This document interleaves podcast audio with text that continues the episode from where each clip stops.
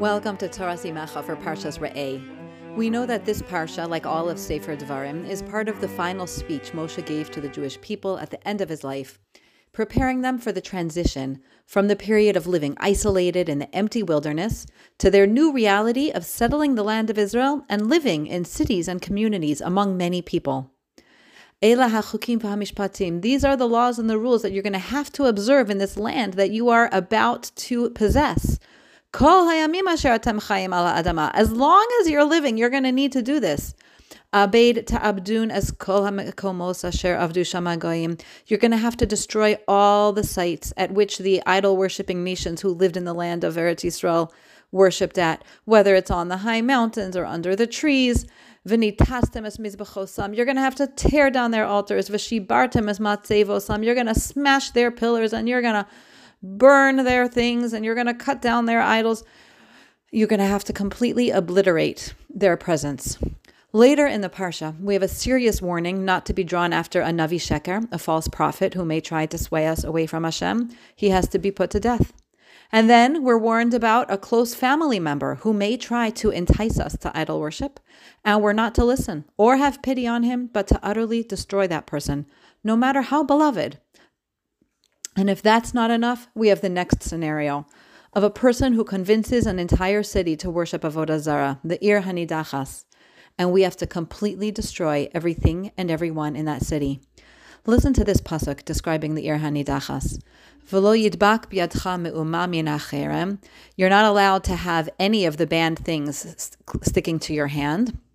So that Hashem may turn back from his anger V'nasan lacha rachamim, and he will give you mercy or allow you to be merciful.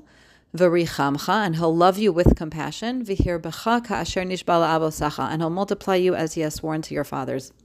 There's an interesting phrase in this pasuk, v'nasan lacha rachamim, and he will grant you mercy.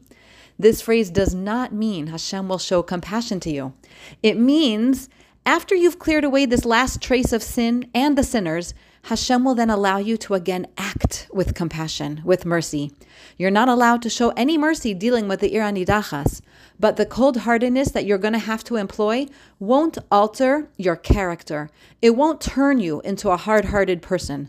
Hashem will grant you rachamim. He will allow you to be merciful, to have that rachamim that is fundamental to, to a Jewish person. Chazal tell us there never was an Ir Hanidachas and there never will be one. This halacha is not a practical how-to right now, but a vital moral message that we all need to learn.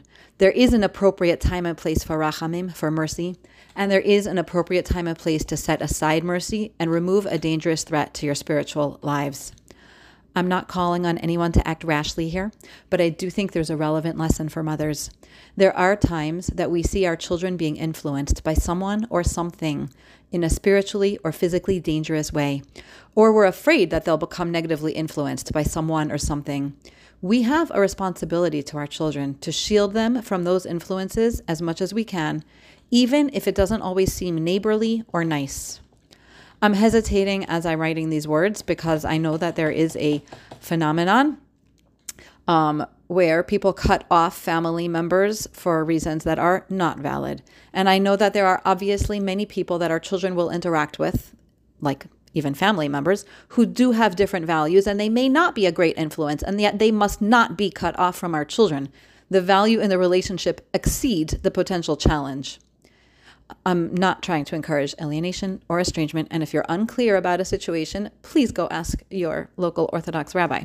But there are times that we see an influence impacting our child in a concrete negative way. And it's not a person or object where the good in the relationship outweighs the bad. And it is not a necessary relationship. And I'm not just talking about a person, it could be your child's relationship to a digital device, to an app, to a social media channel. When we see something that's a moral danger to our children, we have a responsibility to set up barriers to protect them. It could be as simple as deciding that while you welcome a neighborhood child into your home, you're not comfortable with your child visiting their home, or you're only comfortable with them coming over when you are home and available to supervise. This is completely appropriate, and yet we sometimes hesitate because we don't want to come across as judgmental or make someone feel like we're looking down on them.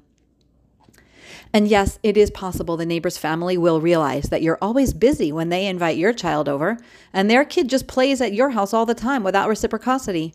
And yes, an uncomfortable conversation can follow, but we need to do it. There is a kind way of saying, yeah, we're a bit overprotective and we're just not comfortable with play dates when we can't supervise. Is it possible your neighbor will realize that she's seen your child play at another family's home and realize that there's like a subtle message here and feel hurt? Absolutely possible. But that's okay. And it's also okay when you're on the receiving end of another family's boundaries. We don't need to be personally offended when another family decides they're not comfortable with something in our home and they don't want their children coming over. We need to recognize that every set of parents has a primary responsibility for their own children.